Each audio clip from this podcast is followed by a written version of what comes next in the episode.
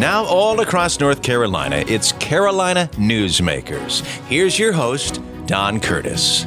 Well, hello, everybody. Welcome back to Carolina Newsmakers, and we welcome back uh, to our program the newly reelected treasurer of the state of North Carolina, the 28th treasurer of the state, uh, and just recently reelected for his second term.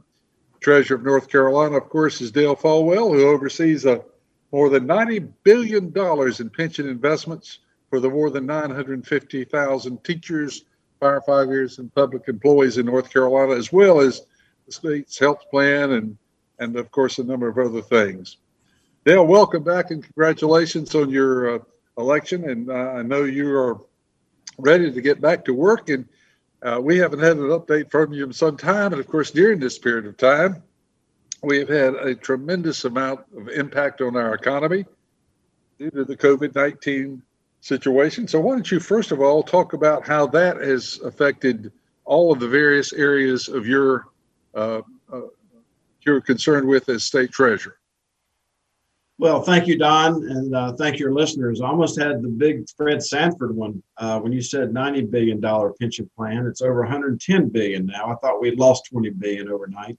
But uh, very pleased to report that uh, there's been a lot of attention, as you know, Don, uh, about how we flatten the healthcare curve of this state. But uh, all of our attention needs to be equally focused on how we flatten the economic curve of this state. Uh, obviously, uh, with what's happened, the stock market's making new highs, which is helping our pension plan. interest rates making new lows, which is hurting the pension plan but it's helping us as we're issuing debt on behalf of the state. Uh, but in addition to all that, uh, we are creating a lot of poverty in the state and economic inequalities because there's a lot of people in North Carolina uh, across your listenership uh, who make their living with their hands, their back, and their feet. Of course, their hearts and their minds, and and uh, they're really struggling right now, especially in rural North Carolina. Uh, the uh, pension itself, though, as you said, is has not done. Uh, the investments uh, have not. Uh, they fare fairly well. I'm trying to say that and it just wouldn't come out for some reason or another. But they they fare fairly well. Well, anytime you talk about billions, it's hard for it to come out. But uh, this is one of the this is the 26th largest pool of public money in the world. To sort of put that in context for your listeners. we are paying out over $550 million every 30 days for pension benefits. That's over six and a half billion per year in gross pension benefits. And uh, the plan, as I just stated, uh, is at 110 billion dollars. That has never been at that level in the history of North Carolina. And Moody's, a year ago almost, uh, came out and said that this pension plan is uh, number one in the country in terms of its ability to withstand an economic shock and continue to be funded.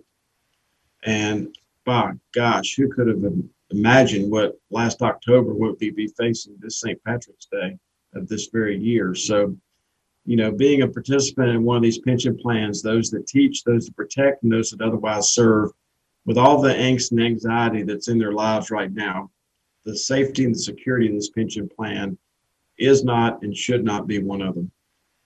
Well, last week we had uh, Tim Moore on our program, and he was talking about the economic situation the state is going to face. And one of the things he was talking about was perhaps a road construction bond.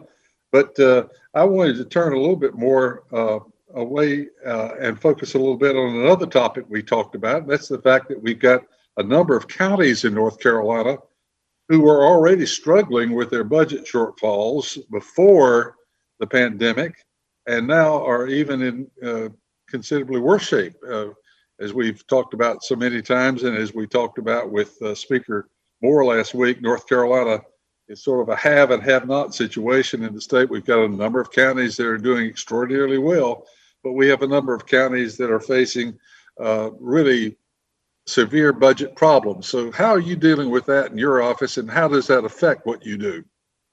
Well, let's put this in some context because I know your listeners uh, uh, come in and out of different segments. So, one number one, as far as transportation, very quickly, uh, we at the Treasurer's Office have issued more debt on behalf of the DOT and refunded more debt in the last 23 days than in any period of time in the history of our state. Uh, we just uh, got out of the oven $700 million of Build NC bonds for transportation. this was legislated by the General Assembly, and that interest rate was 1.53% uh, on average. We just did a over half a billion dollar refinancing for the Turnpike Authority bonds to take advantage of lower rates, which produced a net present value of, of about $14 million. We just issued $400 million worth of general obligation bonds um, that were voter approved over four years ago. And those bonds went out at about 1.4%. So we've issued, we're going coming up on refunding or issued nearly $2 billion worth of debt in the last 22 days, which is a Herculean effort on behalf of the folks here at the Treasurer's Office who do that kind of work. But to specifically go back to your question, um, I'm very concerned, as you said, even before COVID, about what's happening to rural North Carolina, especially eastern rural North Carolina. The blood that runs through me, Don, is Quaker, and one of the spices of the Quaker religion is to be fair and just. But for all the Methodists on the show, you know that every year the Methodists pick a word to focus on, and the word a few years ago was context. Put everything in context. So let me put your question very briefly in context. I was the drive-through commencement speaker uh, this year at Tyrrell High School, Columbia High School in Tyrrell County. It's the only high school in the county, 38 graduates. Tyrrell County is the last county you would go through if you and I were to go to the Outer Banks today. The number of people in that county is about equal to the student faculty population at Myers Park High School in Charlotte. And what your listeners may not know is that half the property in that county is non taxable because of who owns it. And, you know, property taxes is what drives proper public funding, education, public safety, public works, and public roads. Now, the real kicker to all this, Don, is that in the last, between St. Patrick's Day and July 4th, this county suffered a 26% decline in their sales tax revenue. So, the population of a big high school in Charlotte, half the property is non taxable, 26% decline in sales tax revenue. So, your concern about what's happening in rural North Carolina, especially eastern rural North Carolina, is absolutely legitimate. And this was something that was had been brewing. It's not a revolution associated with COVID. This has been an evolving issue for the last 20 years in North Carolina. Well, you know, we talk about some of the smaller counties. We've got some Western North Carolina counties that, while the population is small, they benefit from uh, being in resort areas and having a high tax base. For example, Avery County has a lot of uh, what you call seasonal residents that have condos and summer places, and that uh, their tax base is uh, is uh, beautiful compared to their population. They they uh, have the, the the opposite of what's happening in Tyrrell County. Well, they do, and uh, one reason, which uh, it, it's not going to make much sense uh, to your listeners, but if you think about it, and the only thing I have to hold up here, I was going to hold up a pack of nabs, but this is actually a map of North Carolina. And if you turn this map sideways, it's hard for your uh, viewers, listeners to visualize this. We have as about as much border with other states as California does with other states. But as smart as your listeners are, none of them can name a major population center in California that borders another state. Think about ours, going to your point. Asheville, Charlotte, Wilmington, some degree, Rocky Mount, Raleigh, Durham, Greensboro, Winston-Salem, and Boone. My point is, when you have that much border with other states, especially in the western part of our state, money will go where it's invited and stay where it's spent. And county, a lot of western counties are the beneficiary of a lot of that, with the major population centers in uh, Knoxville and Atlanta and the like we have a lot of residents in North Carolina, Don, as you very well know, who live closer to four other state capitals than they do Raleigh, North Carolina. So not only do I appreciate you taking newsmakers out to those stations that you own in the western part of North Carolina, but it's uh, also important to understand the situation they're in geographically as it relates to bordering other states. Well, North Carolina, uh, of course, has a, a, number of unique situations that we share with other states. Uh, the Charlotte market, of course, as far as the television market, about a third of the market is actually in South Carolina. Uh, and uh, but every district in North Carolina is a little different. And of course, as we've said dozens of times, that Piedmont Crescent, plus the Greenville area, the Wilmington area, the Asheville area, they're doing just fine. Uh, but uh, the General Assembly, as we discussed with Speaker Moore last week, has to look after the entire state. And so, what do you see as the solution for these uh, smaller and more isolated counties that don't really have a long range future? Transparency, data, consistent policies that don't put them at a further disadvantage. We talk about those if you like. But more important than anything else is the ability to partner with people and challenge assumptions where you don't get your feelings hurt. And what do you mean by that? Well, what I mean is, I don't think a lot of people really knew that in this county that's struggling so bad, Tyrrell County, that half the property is non-taxable. Yeah. That's an issue. Yeah. or when the governor decided to consolidate the prison population out of that county into Bertie and Pasquotank County this time last year, he blew a 30 foot hole through the uh, water and sewer finances of that county. Just just little things like that that we need to be willing to challenge assumptions without getting our feelings hurt. Our guest is uh, the treasurer of the state of North Carolina, Dale Folwell, and we'll be back with another segment of Carolina Newsmakers right after we take time out for these messages.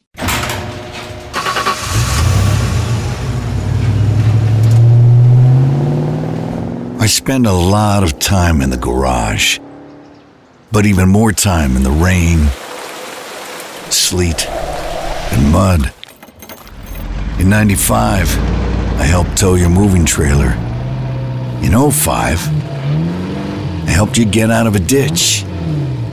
Yeah, I know I'm a bit rusty, and sadly in 09, it was sparks from me, your handy chains dragging behind your truck that accidentally started a wildfire. Sparks from dragging chains can start a wildfire. Spark a change, not a wildfire. Visit smokeybear.com, brought to you by the U.S. Forest Service, your state forester, and the Ad Council. Only you can prevent wildfires. I'm a 40 year old man that walked in there to get his high school diploma. It was very hard for me, but Miss Araceli, she gave me direction. At age 47, Marco finished his high school diploma. 50% of getting your high school diploma is walking through those doors. The other 50% is doing the work. No one gets a diploma alone. If you're thinking of finishing your high school diploma, you have help. Find free adult education classes near you at finishyourdiploma.org. That's finishyourdiploma.org. Brought to you by the Dollar General Literacy Foundation and the Ad Council. We continue with Carolina Newsmakers. Here's Don Curtis. Welcome back to Carolina Newsmakers. Our guest, a frequent guest in our program, the Treasurer of the State of North Carolina, recently reelected to serve a second term, uh, Dale Folwell. And uh, part of the Treasurer's office, uh, as we've discussed many times, is covering and uh, being responsible for the state, state health plan, which is a division of his, uh, his office that covers more than 700,000 state employees, retirees, and their dependents. Uh, so bring us up to date on where that stands. I know you did a lot of work on that in your first term. What uh, work remains, and uh, what are the are high on uh, the items that are high on your agenda for the next uh, term? Well, what's high on our agenda is what's is exactly what's been on our agenda to get rid of secret contracts in healthcare. Uh, when you're my age, Don, uh, you realize today is Senior Citizen Day at, at Harris Teeter. Why should your listeners care about that? The reason they should care is that people of this state know how to consume if they're given the information and the and the tools to consume with.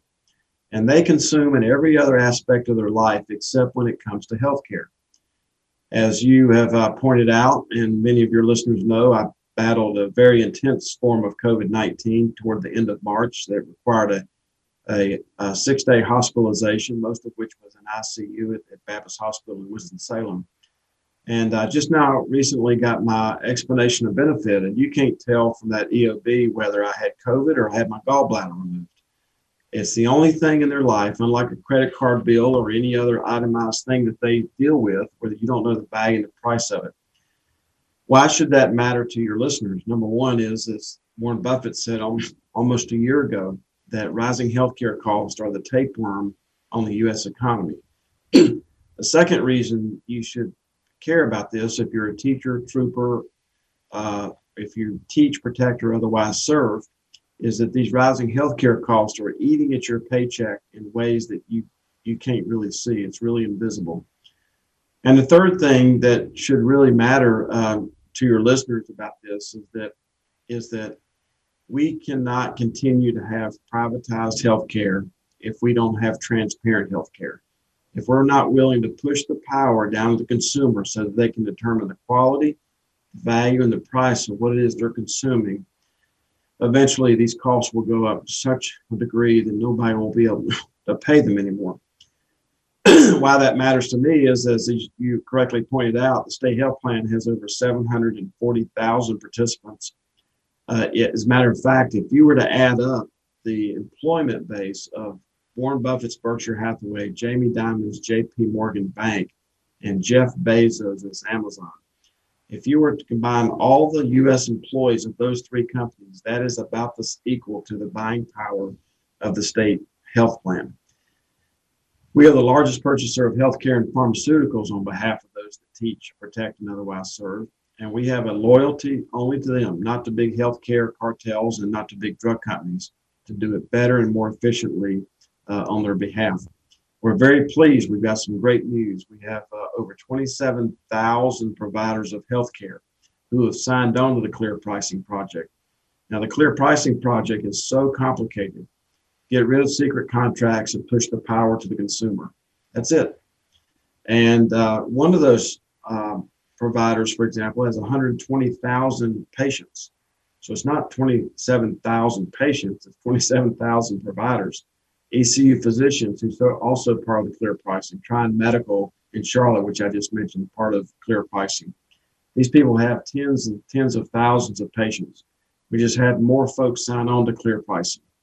So that's great news. Obviously, the, the hospital, which is all their decisions are made by an association uh, they have chosen to boycott those that teach, protect, and otherwise serve. So we're still paying somewhere between 80 and 800 percent of Medicare reimbursement rates uh, to those organizations.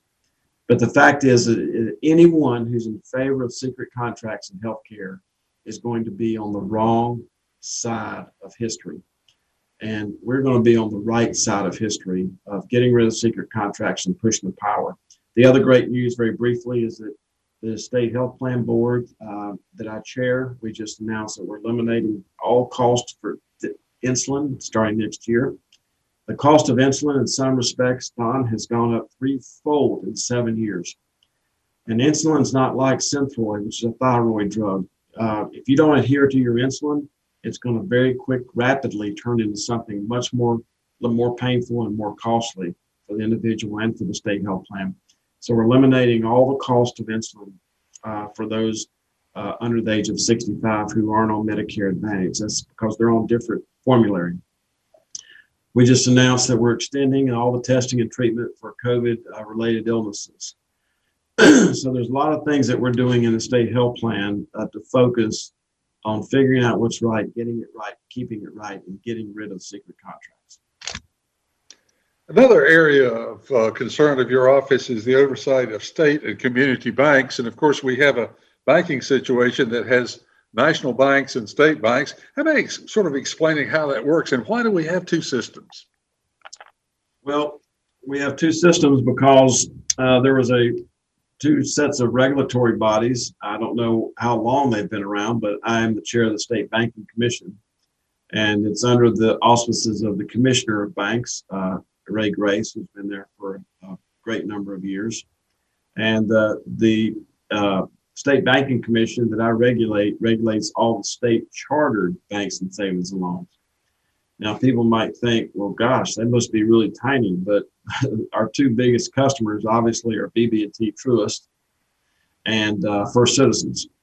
Those remain state chartered banks, and uh, we have a good reputation in North Carolina of, uh, of conservatively uh, regulating our, our banking uh, banks in North Carolina because ultimately it's banks and bankers, especially local bankers, who who eventually liberate people and give them the opportunities to have the joy of achievement in their life uh, as entrepreneurs and business people and home home buyers. So uh, we're very proud of our uh, state charter banks and savings and loans. We've just announced over the last couple of years we've had our first uh, creation of new banks in North Carolina, first time since the great financial crisis. And these are vitally important, especially in rural North Carolina, to provide capital to those individuals who who have the joy of achievement and want upward mobility in their lives. Treasurer uh, Folwell, we also hear a lot about uh, broad broadband in North Carolina. I know this is uh, not an area that is directly under you, but it is going to require funding. Is that something that would be better done with a bond issue, or do we have other sources that would enable us to complete the broadband picture in North Carolina? Well, I thought you were lobbing one of those Don Curtisisms at me when you said it's not under me, but it actually is under all of us, uh, uh, figuratively. And uh, uh, it's a very important issue, especially in, in, rural North Carolina. But it's not just a rural issue. We it's estimated, uh, for example, in Winston-Salem Forsyth County Schools, I believe as I used to be on the school board, it's 126th largest public school system in the United States. I think it's estimated that nearly 20% of the kids, this is up until August, Labor Day, over almost 20% of the kids in that big urban district had not signed on to an educational computer since St. Patrick's Day. So, this issue of access and the poverty that's being created people not having access to in person public education is a very serious issue, and broadband access is one of those things. We would ultimately become involved uh, with broadband uh, as it relates to communities who want to borrow money to, to shoot broadband cable. But it's, it's another way of me just adding one more thing on your question. It's not just the thing it's under us and physically under us, meaning in the ground, but there's about $50 billion uh, worth of all kinds of infrastructure that's under the streets and the land of, the, of North Carolina, not above us, but actually below us. So all these issues become vitally important uh, as we think about how we have strong legs and arms of this state, uh, which I consider to be rural North Carolina economically. Now, the state, of course, has a requirement for a balanced budget. The federal government does not. And so I understand from Speaker Moore and from others that we're looking for aid from, as all the states are, from the federal government who can borrow money. How much money do you anticipate will come in from the federal government and how will that work? And will that ever be paid back? I think the national debt is the single biggest national security issue of this country. We are at levels now that none of us thought were even pronounceable, much less manageable. I would say that uh, North Carolina, to to make your listeners feel a little better after what I just said, I chair the Debt Affordability Commission of this state. And it's one of the 21 major duties and responsibilities as the state treasurer. And uh, we have a debt affordability commission that sets ceilings, not floors, but ceilings on the amount of debt that North Carolina should be issuing. And it's the reason, one reason, one of many reasons why we've been able to maintain a strong AAA bond rating during all this economic volatility. I would wish that every state had a AAA bond rating, but the fact is only 13 of us have the, all the AAA bond ratings. Uh, and I predict this time next year it's going to be less than 13. Why does that matter to your listeners? Fortunately, they don't wake up and think about AAA bond ratings or assume rates of return or or actuarial assumptions or life expectancies on a pension plan or transparent healthcare cost. They wake up thinking about the normal things of public education, public safety, public works, and public roads. And having this AAA bond rating means a lot in terms of us being able to borrow money at the lowest possible interest rates. And that's why all this is, is vitally important uh, going forward. Well, it's uh, it's certainly an interesting situation. Under normal uh, times, all of these things that are under your uh, jurisdiction and your responsibility, but even more so during the uh, the current economic situation brought about about the because of COVID nineteen and the pandemic. Our guest is Dale Folwell. He is uh, the 28th Treasurer of the State of North Carolina, recently reelected, and we will be back with another session uh, right after we take a time out. And when we do come back, we're going to talk about unclaimed cash, which could be some money in your pocket. And we'll do that right after these messages. The Alzheimer's Association and the Ad Council present the story of Tom and Levi. Tom is the smartest man I know. He's been a professor at two major universities, been a teacher for over 40 years. One day, he told me that he was having um, problems in his classes. I think one of the students had asked the question and he didn't remember the answer. And I also noticed that he was letting his class out earlier than they were supposed to let out. And he was telling them that he was doing it as a favor to them, but I think in reality, he just wanted to get out of there. Um, I was really starting to worry because I saw something was wrong. Levi and I talked about how it would change our lives, but he was there beside me, and my love for him was just immense. When something feels different, it could be Alzheimer's. Now is the time to talk. Visit alz.org slash our stories to learn more. A message from the Alzheimer's Association and the Ad Council. Hi, it's Olivia Munn with my shelter pets, Frankie and Chance. Say hi, guys. When I adopted them, I discovered that they both have incredible personalities. Chance's sole purpose in life is to love and to be loved. Frankie is a little bit of a scoundrel and always entertaining. They're a little bit of a lot of things, but they're all pure love. Adopt Pure Love at theshelterpetproject.org. Brought to you by the Ad Council, the Humane Society of the United States, and Maddie's Fund. Now, once again, with today's Carolina Newsmakers, here's Don Curtis. Welcome back to Carolina Newsmakers. Dale Folwell is our guest. He uh, has served our state in uh, many capacities. Of course, he's a CPA by training. He was a four term member of the North Carolina House of Representatives and then worked as Assistant Secretary of Commerce before seeking uh, election as the uh, to the office of State Treasurer. And this, of course, as we've said several times in this program, has just recently been reelected for another four year term. We like to talk about unclaimed cash because uh, this could be some money that uh, your your office is holding uh, because uh, the person who had it, uh, first of all, had no legal claim to it, and secondly, didn't know how to get in touch with the people who do. So right. tell me, uh, how much is in that fund, and and how do people find out if indeed their name is on the good list? Well, uh, a couple of things, and I'll be very clear that uh, the official word for this is called the Escheats Fund, but I used to stutter and I'm advised not to use that word on the radio very often because it could come out. Could come you out. could get in trouble with that one in a hurry. Yeah, and uh, you could lose your license. We wouldn't want that. So uh, anyway, uh, NC Cash. Uh, last time I was on your show, had about 750 million. Now has nearly 900 million. Even though the payouts have gone up 81% this year, as pe- more people have been home and been able to go to their computer and fill out claims and do computer work our payouts this year are up 81%, but the amount of money we're getting in from the people who hold this money that doesn't belong to them is, is also increasing. So there's two things I really want to be clear. It's not you may have, you do have. Uh, there's no way statistically that many of your listeners don't have something at nccash.com. The reason is mathematical. We have over 11.5 million records of things that belong to people. We only have 10 million people.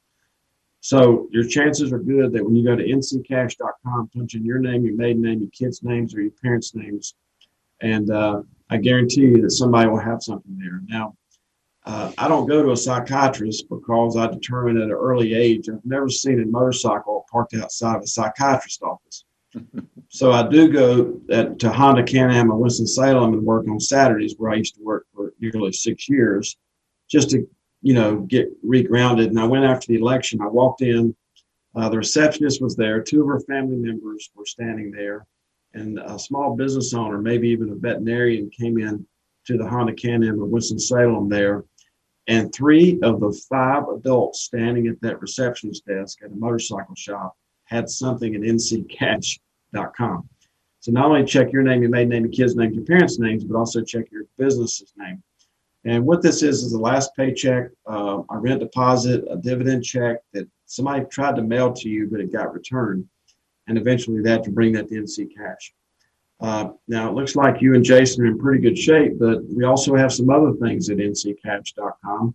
If any of your listeners happen to be missing any of these four items, baby teeth, silver teeth, gold teeth, and false teeth, you may also find them at NC Cash. And now that I've gotten everybody's attention, the reason is is that all the abandoned lock boxes in this state, when the rent's not paid, they get drilled out, the contents get sent to us. But to be far more reverent for just a moment, which is not our nature, we were able to return some World War II medals recently to a family who'd been looking for them for over 12 years. So go to NC Cash. There's no charge to look up your name. It's all public record. There's no charge to make your claim. Now we've got some other great news, and I want to share that with you. We've started something called NC Cash Match. This is some legislation that we got passed this year with the General Assembly. And basically, if it says Don Curtis lives at uh, 100 Highways Highways Boulevard, Don Curtis has been there 27 years, and everything matches up through all of our data match systems. Instead of going through all the bureaucracy and all the paperwork for claims under $250 we have started a small pilot. Now, I'll explain why we had to start small. We started a small pilot program, but we're going to be sending you a letter, Don Curtis. If that letter is, does not get returned to us for being undeliverable, undeliverable, then eight weeks later, we automatically send you a check and we're done. We estimate that nearly $250 million of this $900 million can be sent back to the, their rightful owner through this nccashmatch.com. Uh, it's nothing that your listeners can do. They can go and do the other system, which is NC Cash. NC Cash Match is an automated system. And the reason we're having to start slow is we had to test the U.S. Postal Service. We had to see from the day we sent out these envelopes reasonably how long we should expect for something to come back undeliverable. And we've determined it's about six and a half or seven weeks. And so far, of the thousand or so that we have, uh, 5,000 that we've sent out, we've got uh, less than 15 returns. That means that we have nearly 5,000 people that we're going to be sending their check to. Some of them are $62.83. Some of them are $248.48.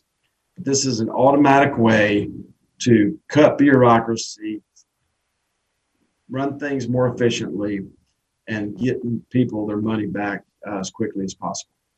Uh, you know, I'd never thought about. I, have checked NC Cash and have been the beneficiary of finding some money that uh, was either due me or one of my relatives, but I've never thought about checking the business names. That's uh, that's uh, an entirely different category. So I guess I need to do that. Well, you need to do that, and of course, uh, I would just ask that you uh, tithe ten percent of that back to the Wake County Salvation Army when you find it. Well, that's something I'll be glad to do. I'll be glad to do that.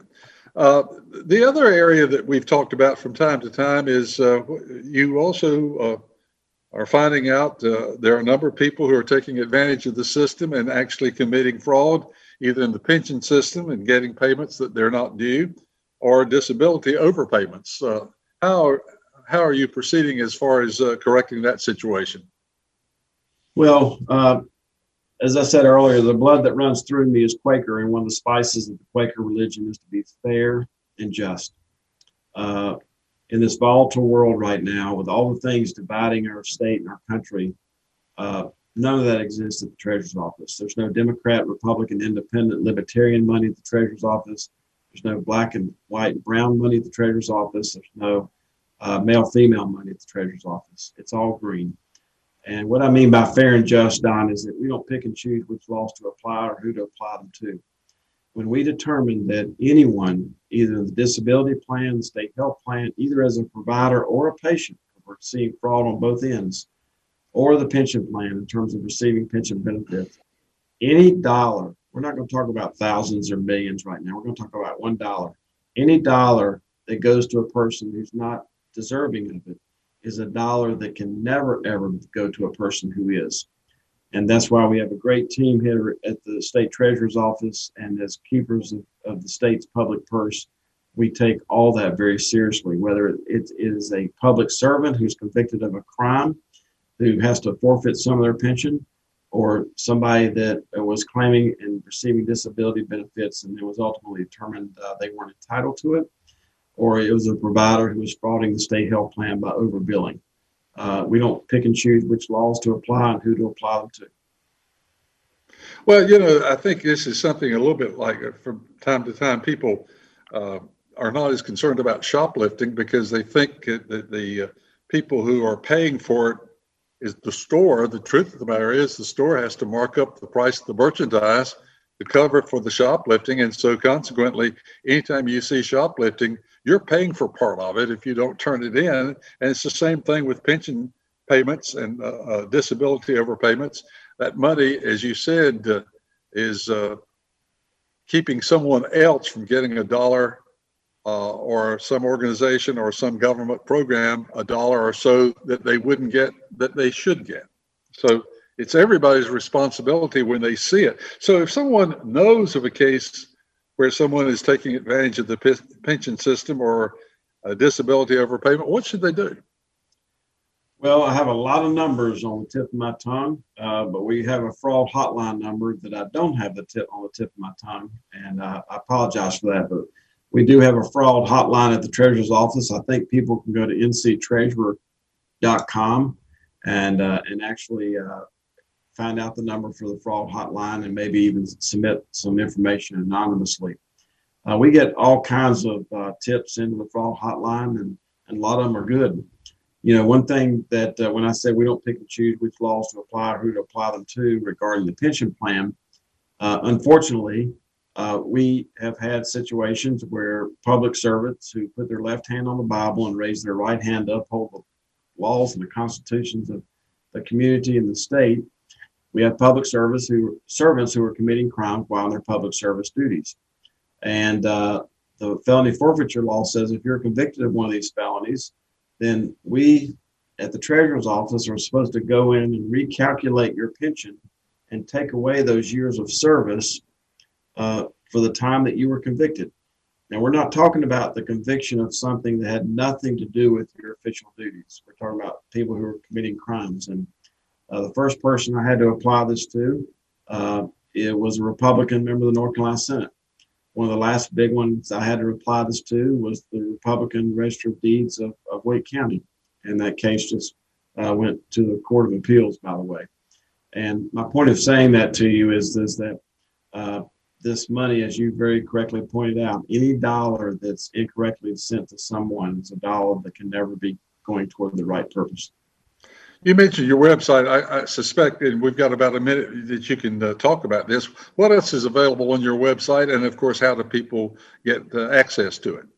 Well, it's nctreasurer.com, not .gov, but .com, and people can go there. Of course, embedded in there is all of our press releases about all these issues with with healthcare and pension and and and uh, issuing debt, um, and uh, nctreasurer.com, and then they get more information about just the breadth and depth of what it really means to be keepers of the public purse. This is not just 110 billion dollar pension plan; it's nearly 200 billion dollars, which is eight times the size of the state budget. So that's nctreasurer.com, not, as you said, not gov, and that's a little unusual for a government agency. nctreasurer.com. Our guest is Dale Folwell, and uh, we're going to have one final segment. And uh, during that time, we're going to talk about uh, the upcoming session of the General Assembly and, and some legislation that may affect your office and your duties. And we'll do that when we return right after these messages. As an 18 year old, I let my mistakes kind of take over my life. I was 0.5 credits away from completing high school and I didn't do it. 10 years later, at age 28, Jackie finished her high school diploma. When I found out that I was pregnant, I know that I had to do something for myself if I wanted to make her a better person and provide a better life for her. My family never stopped pushing for me to be better because they knew what I could become and who I could become as a person. My support team is amazing the educational director, my sister, and even my seven-year-old daughter has just been more than the support that I could ask for. I've been given an opportunity, and I'm just thankful for it. No one gets a diploma alone. If you're thinking of finishing your high school diploma, you have help. Find free adult education classes near you at finishyourdiploma.org. That's finishyourdiploma.org. Brought to you by the Dollar General Literacy Foundation and the Ad Council. America, your children have an amazing superpower. They can help save lives by not having play dates. That's right. By replacing get togethers with virtual play dates and video chats, they can help slow the evil spread of germs. And if your superheroes do go outside, make sure they continue their superhero wing by staying six feet away from others to protect everyone in America land. Find out more at coronavirus.gov. A message from the CDC and the Ad Council. Carolina Newsmakers continues, and once again, here's Don Curtis. We're back on the final segment of Carolina Newsmakers. A reminder this program is uh, heard in two different forms. Some stations carry a half hour version, and so there are two segments of the program that you do not hear, but you can hear them by going to carolinanewsmakers.com. And we had those two sessions uh, identified and segmented out, and you can listen to those segments. And, and this particular program, they're very interesting. So if you are, again, listening to a half hour version and would like some more content on today's program, go to carolinanewsmakers.com. Dale Folwell is our guest, the recently reelected 28th Treasurer of the state of North Carolina. Uh, as uh, we said last week, uh, we had uh, Tim Moore on and we discussed the General Assembly and the problems the state is going to be facing. And uh, uh, you too will, of course, be dealing with the General Assembly having been there four terms, you know what these people go through. So, what are some of the uh, some of the what is some of the legislation that you will either propose or might be uh, legislation that affects your office? Uh, uh, what are the things you're looking for out of this session of the General Assembly? Well, for us, it starts with uh, making sure that, uh, from the appropriation standpoint, that we continue to fully fund the pension plan and and fund the state health plan. Uh, for those that teach, protect, and otherwise serve, behind their health, their faith, and their family, the two most important things in their lives are the solvency and sustainability of the pension and the state health plan, not just for this generation, but for the next generation of, of public service workers. So those are first and foremost. Uh, we do have some technical issues that we would like to correct. Uh, for example, when I talked in the last segment about NC Cash, we've got enabling legislation to start a pilot program to get uh, more of the NC Cash money back into the hands of its rightful owners. So we'll have a long laundry list in our financial operations division, in our investment management division, in our state health plan division, our unclaimed property division, and into our retirement division and the local government commission that can uh, assist us in figuring out what's right, get it, getting it right, and keeping it right. And you know, you mentioned in the uh, in the in the commercial there about the the election, and you know, there's one thing about being the keeper of the public purse and the state treasurer in North Carolina. You don't do that once every four years. You do it every day of the year, and uh, and just really proud in this uh, COVID environment how well our uh, organization has remained in the check delivery business because ultimately that's what people are expecting out of the treasurer's office is to be able to deliver checks. Well, the entire program, you've talked about things that you're uh, looking at as far as establishing new programs.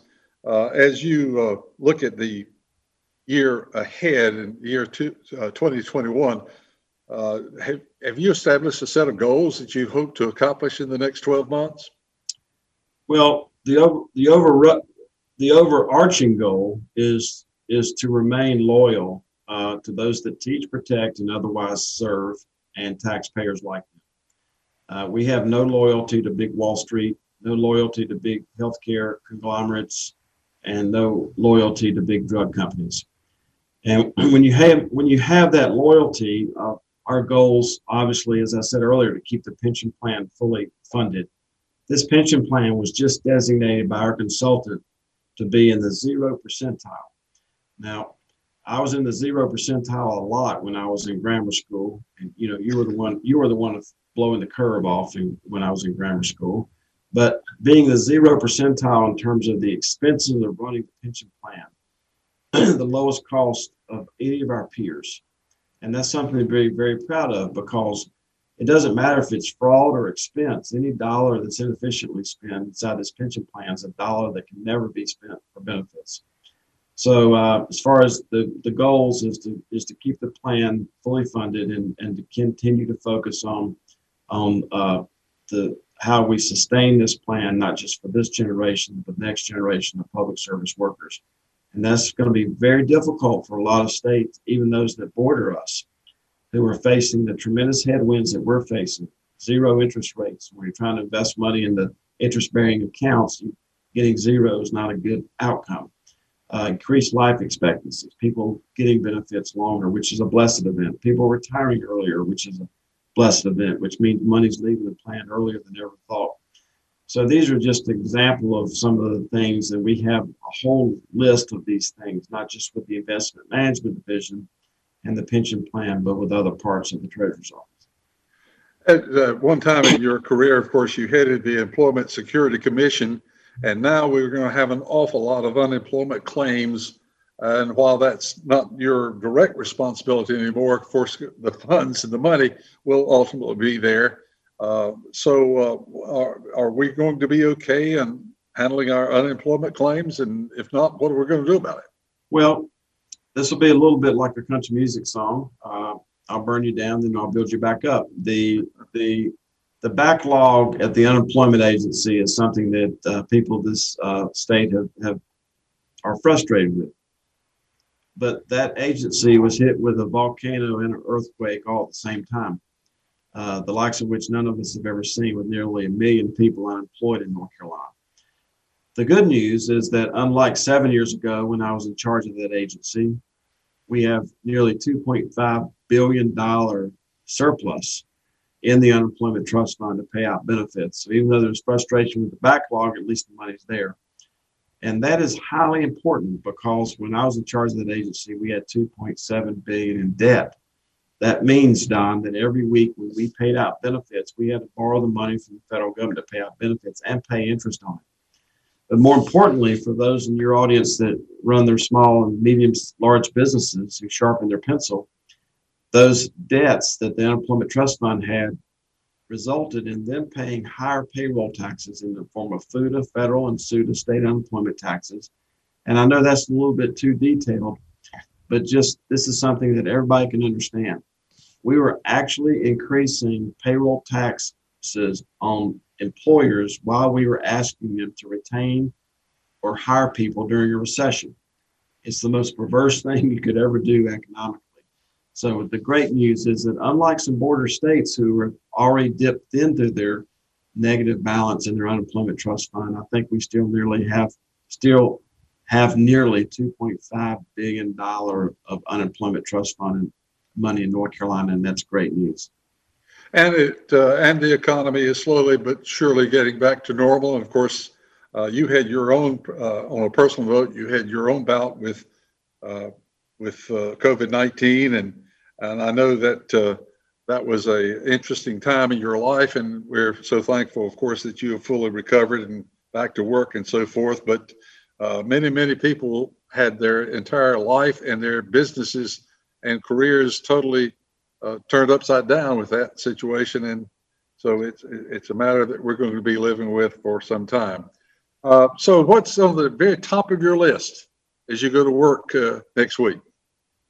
Well, what remains on the top of my list is to obviously be thankful for uh, my friends and family and and the hardworking employees here at the at the state treasurer's office, and to understand that uh, I have always believed that God possibly made everyone better at something than anyone else in the world, possibly better at, never, never better than. And what I'm trying to do as the keeper of the public purse and state treasurer of North Carolina is to be the best state treasurer in, in, in North Carolina history. And that's going to be hard to do because there's been great ones, but and to always remember the forgotten woman and forgotten man in this state who have too little money to have political influence, too much money to get help from time to time, and all they do is work, pay taxes, and pray for a better outcome. Our guest has been Dale Folwell, and we'll look forward to seeing you again next week on Carolina Newsmakers. So next week, have a nice week, everybody. Carolina Newsmakers is a production of NCN and is heard each week on a network of North Carolina's leading radio stations. To hear a repeat of this broadcast, go to carolinanewsmakers.com. Carolina Newsmakers is produced by Jason Kong. Network engineer is Alan Sherrill. I'm Scott Fitzgerald, inviting you to join us again next week, same time, for Carolina Newsmakers.